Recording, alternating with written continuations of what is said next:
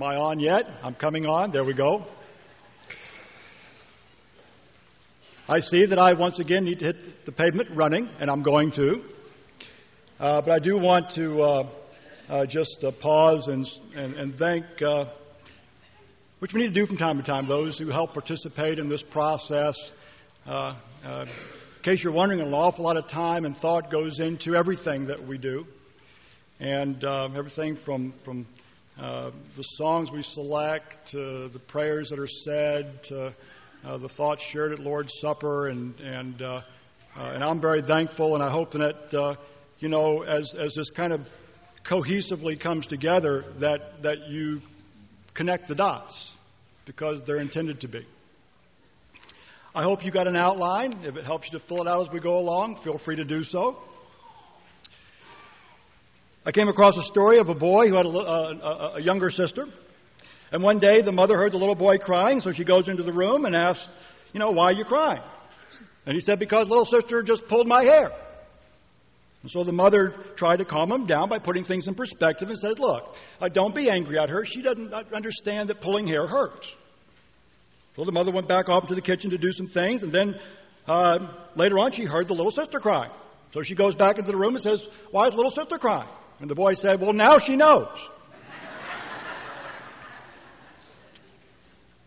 I guess pain draws all of us into somewhat of a learning curve. Last time, remember, we talked about seeking God's wisdom during tough times. And one of the benefits of seeking God's wisdom during tough times is that we begin to discern the source and the purpose of any pain that comes into our lives. Now remember, in the first chapter, James is trying to teach us how to look at suffering and pain from God's perspective.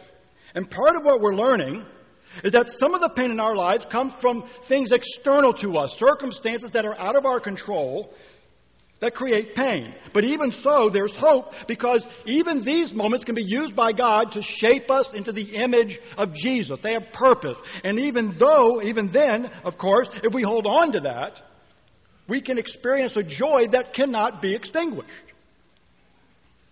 But we also know that not all the pain in our life is caused by external circumstances. No, some of the pain in our lives is produced internally, isn't it? And that's because of our heart's pursuit of all the wrong things. And this is what James is about to transition into, so I want you to pick up with me in verse 13 and listen. Don't let anyone under pressure to give in to evil say, God is trying to trip me up. God is impervious to evil and puts evil in no one's way. The temptation to give in to evil is from us and only us. We have no one to blame but the leering, seducing flare up of our own lusts. Lust gets pregnant and has a baby. Sin. Sin grows up into adulthood and becomes a real killer. So, my dear friends, don't get thrown off course. Now, one of the great disappointments that new Christians encounter is that they find themselves still wanting to do the very things that Jesus just got through saving them from. Someone asked Martin Luther, How come that now that I'm a Christian, I'm still faced with all the same temptations? And Martin Luther's response was because baptism didn't drown the devil. And what Luther was trying to say is that salvation does not bring us freedom from temptation. Now, James, if you remember, doesn't say if you're tempted, but when you are tempted. It doesn't matter if you walk with Jesus for seven days, 70 years. Uh, the idea of struggling with these internal problems that we have, uh, it shows no favoritism. It is going to stay with you, it, although the, it may vary on what tempts you, you see, but it's still there. But you might also remember that Jesus himself did not escape this, did he? Remember Hebrews 4 he was tempted in every way just as we are. Big difference. He navigated it and never sinned. Thank God. So you see, it's not a sin to be tempted. But every sin began with a temptation, and every external trial that we encounter in our life is going to be accompanied by an internal temptation. Now, if you're like me, you ask the question if God really loves us, why doesn't He protect us from temptation? But if you're following James here, if you've been part of the things that have gone before, a God who kept us from temptation would also be a God who was, in reality, unwilling for us to grow up. They go together. Because in order for a test to be effective and for it to induce, you know, growth, it also has to be a test that's capable of being failed. You see, whether we find ourselves going through financial struggles or health issues or, you know, relational traumas in our life, these things can be used by God to do great things with us. They can create greater dependence on the Lord. They can create a, a stronger sense of thankfulness for the blessing we already have. They can kind of deepen our commitments to being more forgiving and more pure and more compassionate and more giving. But hovering nearby these things is also the temptation to grow bitter and angry and impatient and ultimately just to stop believing in God altogether. So, on the top of your outlines, understand Satan is not going to step aside simply because we've invited God to step in.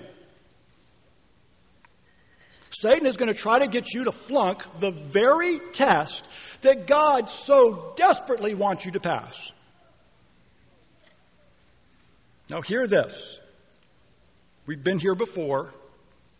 God is never going to give you a test that is impossible for you to pass. And so God actually proves his love for us not by protecting us from temptation, but by protecting us in the midst of the temptation. What is it that we're supposed to pray? Father, lead us not into temptation, but deliver us from the evil one. Now, you must remember, certainly you realize, that Satan traffics in the realm of deceit. Jesus said, lying is, is his native language. That's all he knows. And if we as believers do not face these times of testing with our eyes wide open, then as James says, we can easily be thrown off course by the lies that we believe. And James tells us, and that's what I want to walk through here, is consider the lies that trip us up as we navigate tough times in our lives. And James tells us the first lie is God let me down. You see, rather than take ownership for my sins, I find someone to blame. And you know something? God is always conveniently present. It's not too hard to get there. In other words, if God had not let this happen to me, I would not have done this. So it's God's fault. He's supposed to be in charge. He's the one that's in control of things, right? But He let me down by putting me in a situation that all I could do was fail. Ever been there? Everyone raised their hand.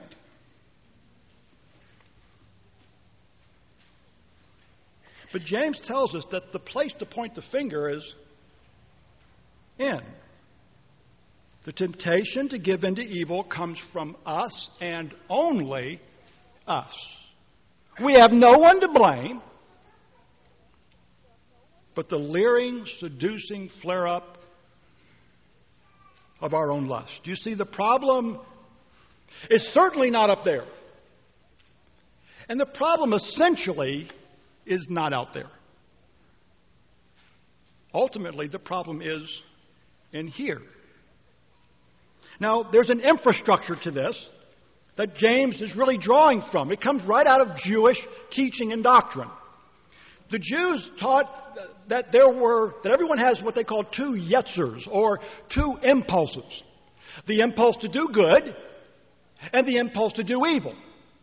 And that's drawn right out into the New Testament. Paul called that impulse to evil the sinful nature. And these impulses war inside of every one of us. Now, I remember as a child of seeing an apple and it had a worm in it. In fact, for some time after that, I would not eat apples. And I asked my mother, how did it get there? And she explained to me that the worm, in essence, was actually born inside the apple. See, what happens is as a moth comes by, a certain kind of moth, and it lays an egg on the apple blossom, and then the, the, the, the, apple grows up around it, and the egg hatches inside the heart of that apple, and then the worm eats its way out. You see, the worm didn't eat its way in, it was already born inside, wanting to get out. Hmm. James tells us that we are all born with a sinful nature that's trying to get out of you and me. Now, yes, having been united with Jesus on your outlines, we have been set, from, set free from the penalty of sin. But listen, we will not be free from the pull of sin until we get our resurrected, you know, the uncorrupted bodies. As long as we live in these sin diseased bodies, that sinful nature is just going to keep trying to get out. And James tells us that's where sin comes from. So blame has to be very carefully positioned. Don't shift responsibility because if you're blaming, you're not growing. Think about it. If you're blaming, you're not growing. Because it is from our own evil desires that in the NIV it says we are dragged away and enticed. Now, how many of you in this room are into, you know, kind of the outdoor, you know, hunting and fishing? Well, a few hands. I know there's more than that. This is a good place to cue in because the very words that James uses here come right out of the hunting and fishing world. To be dragged away is the word for a hunter who goes out and sets a snare. Now, what does the hunter do? Does he advertise the snare? No. He camouflages the snare. And the word for enticed is just like you might uh, uh, expect, is a word uh, of a fisherman throwing out a hook. And you don't catch a fish without bait. So you have to disguise the hook with something that appealing to the fish, right? Now James tells us this, interestingly enough, that Satan goes fishing just like Jesus does. He goes on to enforce the truth that we are enticed, it says in the NIV, by our own evil desires. Now notice the individuality of that. In other words, we each have enticements that appeal specifically to each one of us. Now, I'm not a fisherman, but I did take fly fishing lessons.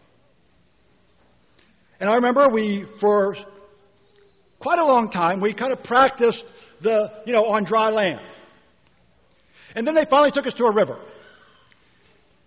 And the first thing we had to do was choose a fly as our bait. Now there are thousands of options of different kind of flies that you can choose from. So what our instructor did, he went to a shallow part of that river, reached down to the bottom to some vegetation, yanked a bunch of it up, put it out on a dry rock, and sifted through it and found the different kind of bugs that were in there that happened to be the kind of things the fish at that moment were eating. And then he says, now I want you to choose from within the arsenal of flies that you have, and I only had six at the time. Well, that's all I still have. But six flies, and find the one that looks most like one of those bugs. And I thought to myself greedily, why, that's not fair. How can they resist? Which, by the way, is precisely the point.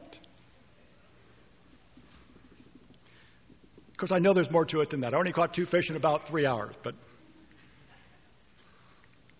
what James is cluing us in on here is that our ancient foe knows each, uh, each one of us well enough to tailor make his temptations to get our attention. He knows the bait that you and I individually are most easily seduced by. Now, let's be honest here. There are times in our life where we knew that we were being fished for. And we just kept on nibbling, didn't we?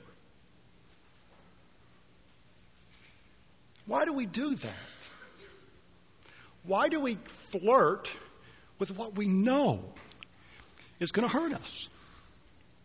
Which brings us to the second lie that we tell ourselves, and that is sometimes, let's be honest, sin's worth it. Sometimes we're drawn into believing that disobedience will bring about some blessing that God is holding back from me. Isn't that what goes through your mind? And by the way, doesn't that sound familiar to you? Why, that takes me all the way back to the very beginning in the Garden of Eden. The very first temptation that was ever cast upon this earth was this one. Why doesn't God want you to eat from this tree? It looks good, it smells good, it's bound to taste good. Why, what does God have against you anyway that He would keep something from you that's so good?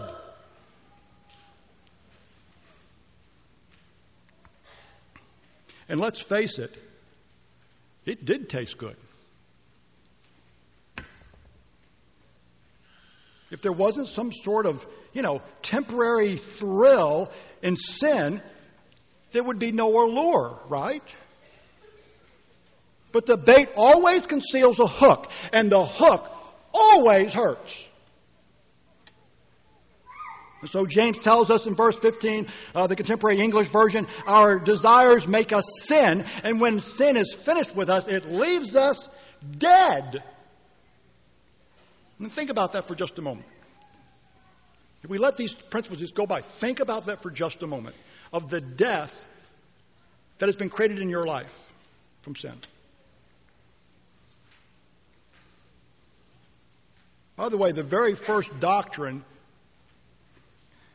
that was denied in the Bible, you ever stop to think about this, was the doctrine of judgment on sin. Sin brings death to every area of my life and your life. It brings physical death. It brings relational death. I mean, just think back in your own relational cemetery. You know, how many are there? It brings emotional death. How many hang ups that we carry because of where we've been, what we've done? And it brings spiritual death. You and God have a hard time getting together sometimes, right? Just ask Adam or David or Samson if there's a future in sin. Ask them. And while you're at it, why don't you just ask the person sitting next to you? You know, when we think of giving our testimony, we usually think in terms of, you know, sharing the victories in our life. You know, let me tell you about what God has done in working in my life. Let me tell you about how, in some way or another, God has redeemed me. And that's wonderful, isn't it? We need to hear those things. But what if this morning we had a let me tell you how the devil tricked me. Testimonial session. Let me tell you about the pain that I went through because I walked away from God because I was disobedient. Now, I'm, i know it wouldn't be as exciting, but it would probably mature us more.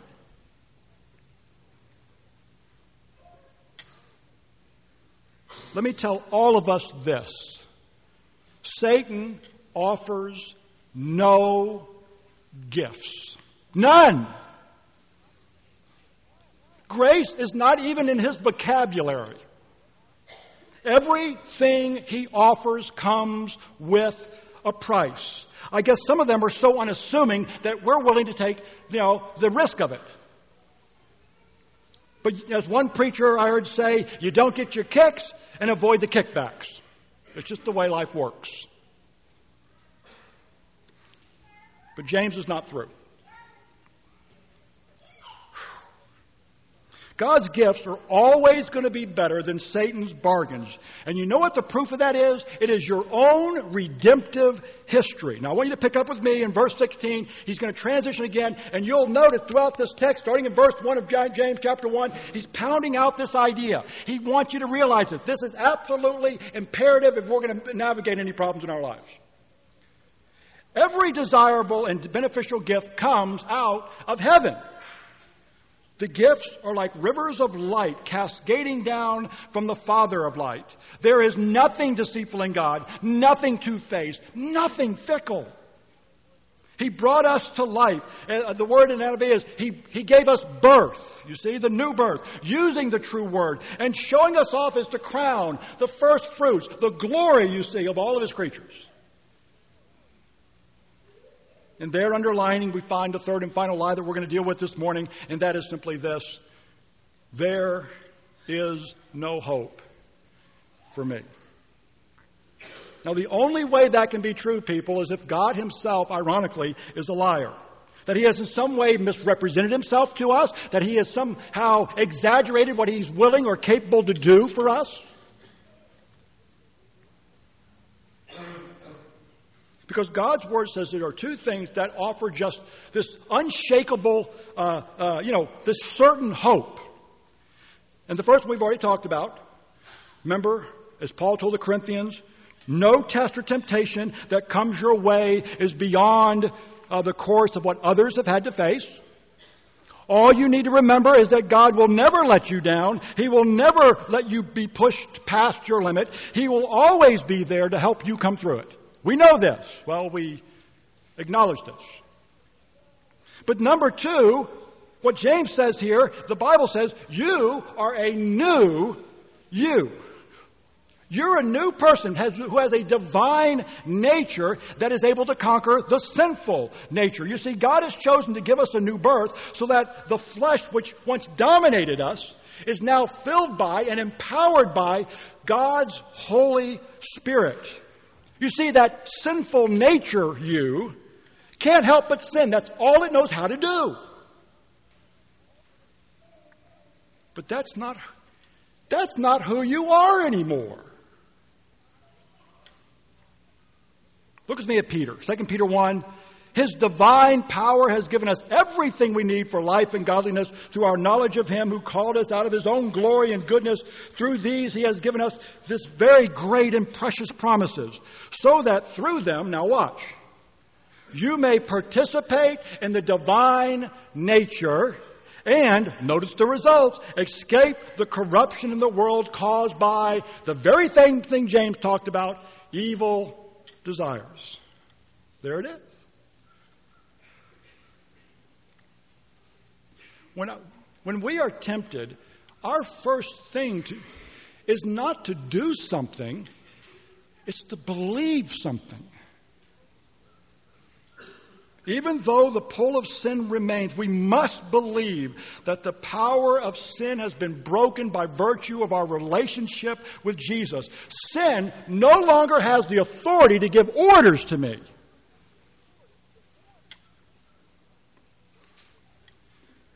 Back in the 14th century,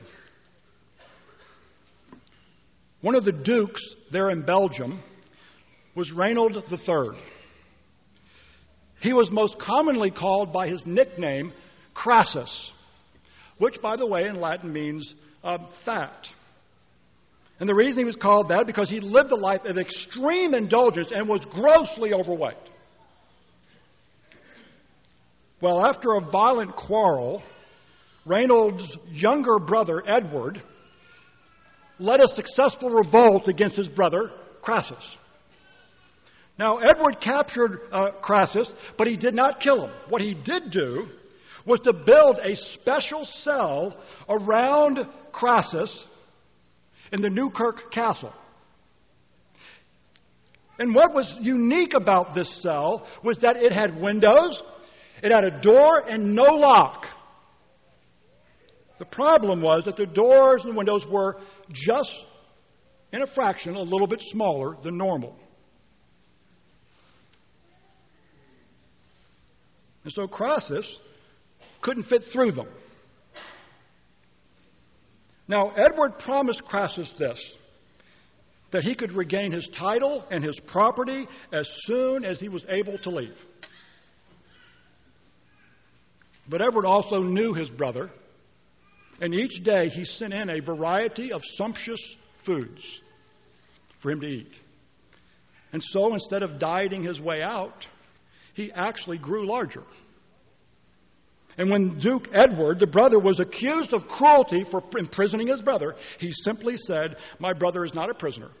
He can leave whenever he so wills.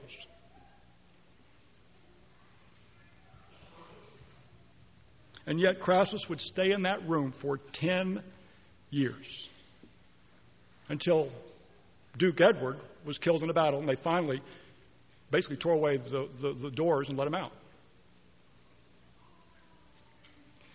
Hard to make the connection where I'm going? We too have been duped by Satan into believing that we're in a prison to sin and we cannot get out when in fact the death, the burial, the resurrection of Jesus has cut those chains. It has opened that door and we can leave our addictions to sin whenever we so will. One person put it this way I have two people that live inside of me Adam and Jesus. And so when temptation comes knocking on my door, what happens next depends on who I send to answer it. Do you send Adam or you, do you send Jesus?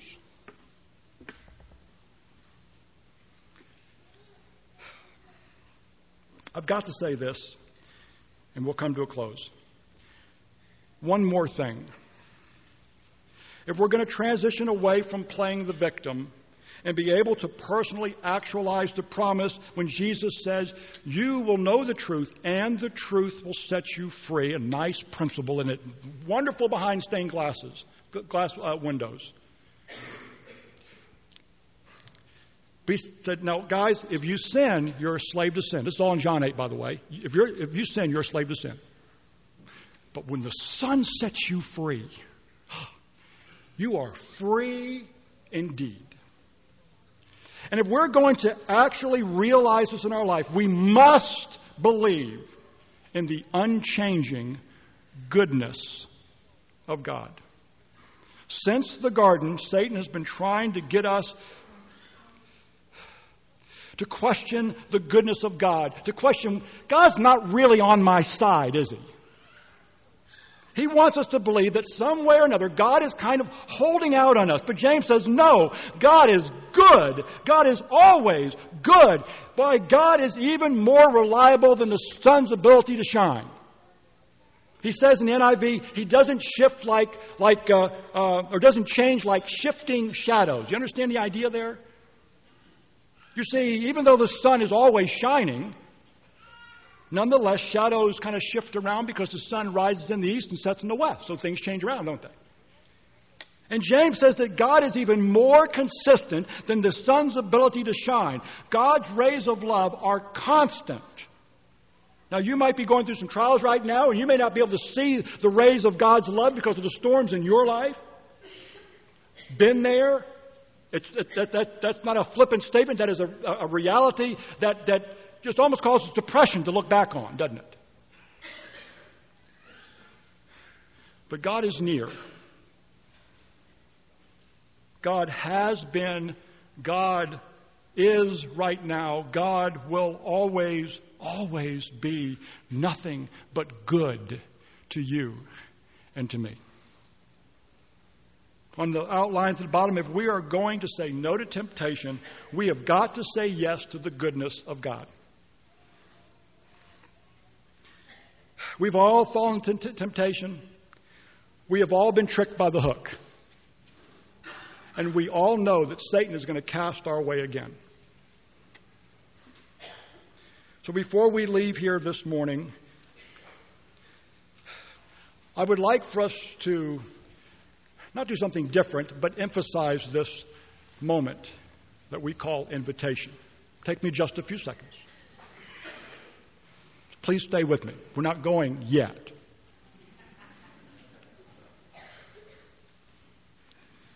to actually use this invitation as a time to reflect where my, your life is in relationship to God. You know, if you think about it, we really, really don't do that very much. I guess maybe we're just so busy. Or maybe for some reason or another, we're in hiding. Seems to me if Satan uh, or, or, if Adam and Eve could hide in the garden from God, then I, I guess we can hide in church buildings, don't you think?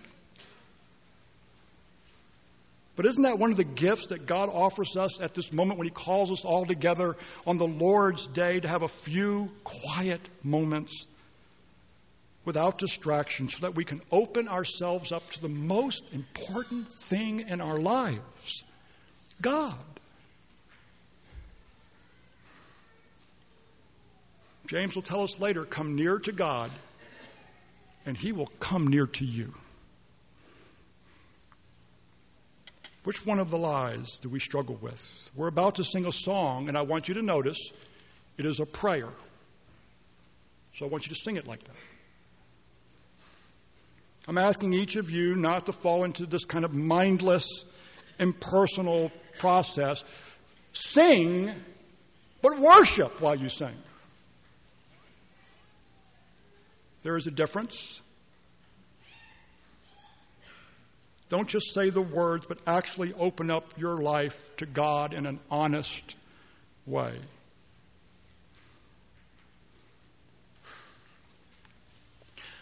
I want everyone in this room, I encourage to respond.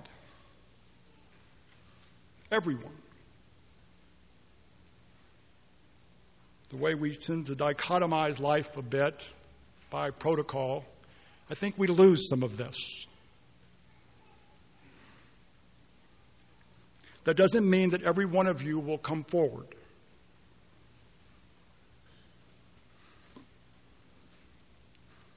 Everyone in this room can respond to God right where you sit. So we're going to sing an invitation song, but I want you to remain seated. I want you to be introspective. I want you to pray to God. And while taking the time to reflect, if you want to seek help from this church family as a whole, by all means, come forward. But either way, draw near to God, and He will draw near to you. Well, here's the song. Respond as you see fit.